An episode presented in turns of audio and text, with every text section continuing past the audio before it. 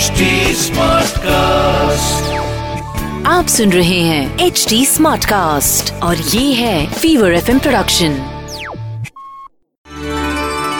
Hanuman ji के द्रोण सहित वेग पूर्वक आकाश में चलने से ऐसी ध्वनि हो रही थी जैसे भयंकर आंधी चल रही हो आकाश मार्ग से उड़ते हुए श्री हनुमान जी अयोध्या के ऊपर पहुँचे ही थे कि भगवान श्री राम के चरण अनुरागी श्री भरत जी ने सोचा, विशाल पर्वत लिए शायद कोई बलवान राक्षस जा रहा है। उन्होंने अपना धनुष उठाया और उस पर बिना नोक का बाण रखकर प्रत्यजा चढ़ाई तथा उसे धीरे से आकाश की ओर छोड़ दिया। बाण सीधा हनुमान जी के सीने में लगा। श्री हनुमान जी बाण लगते ही अपने आप को संभाल ना सके और देखते ही देखते धरती पर गिर पड़े। परंतु महान आश्चर्य भरत जी के बाण के अमोद प्रभाव से पहाड़ आकाश में ही स्थिर रह गया। धरती पर गिरते ही श्री हनुमान जी के मुँह से निकली श्री राम, जय राम, श्री सीताराम की पवित्र ध्वनि से संपूर्ण वातावरण गूंज उठा। ये पवित्र शब्द कान में पड़ते ही श्री भरत जी बड़े ही वेग से गिरे हुए श्री हनुमान जी की तरफ़ दौड़ पड़े। मूर्छित होने पर भी उनके मुँह से अब भी श्री राम, जय राम, जय सीताराम की आवाज़ निकल रही थी। जटाजूट धारी श्री भरत जी के नेत्र बहने लगे।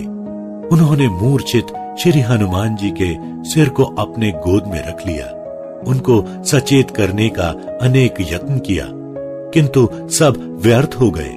अंत में उन्होंने कहा कि अब मैं श्री रघुनाथ जी के करुणा का स्मरण शपथ पूर्वक करता हूँ।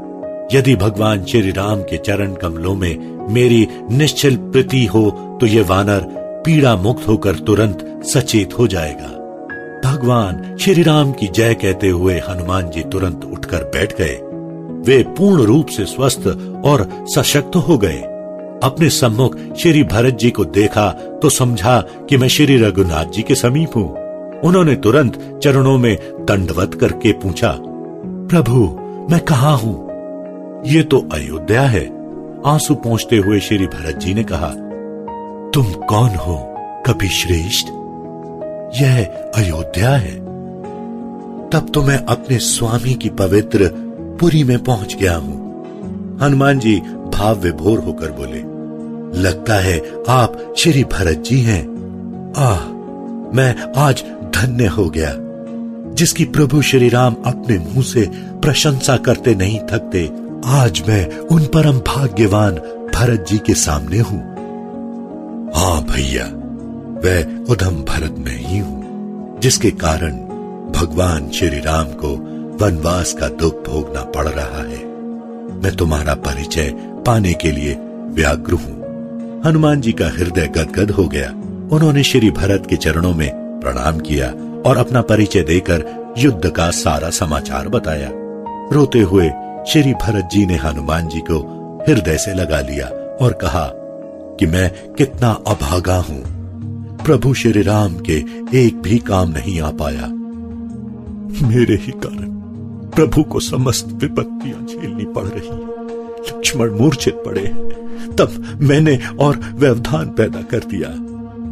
भरत जी ने कहा, भाई हनुमान, तुम मेरे बाण पर बैठ जाओ। तुम्हें अभी श्री राम के पास पहुँचा देता हूँ। पहले तो हनुमान के मन में शंका हुई, लेकिन प्रभु के प्रताप और भरत जी की भक्ति का स्मरण कर वह निर्मूल हो गई। इसके बाद श्री हनुमान जी भरत जी के चरणों में प्रणाम कर शीघ्रता से लंका की तरफ़ प्रस्थान कर गए। आप सुन रहे हैं एच डी स्मार्ट कास्ट और ये था Fever FM production H smart Smartcast.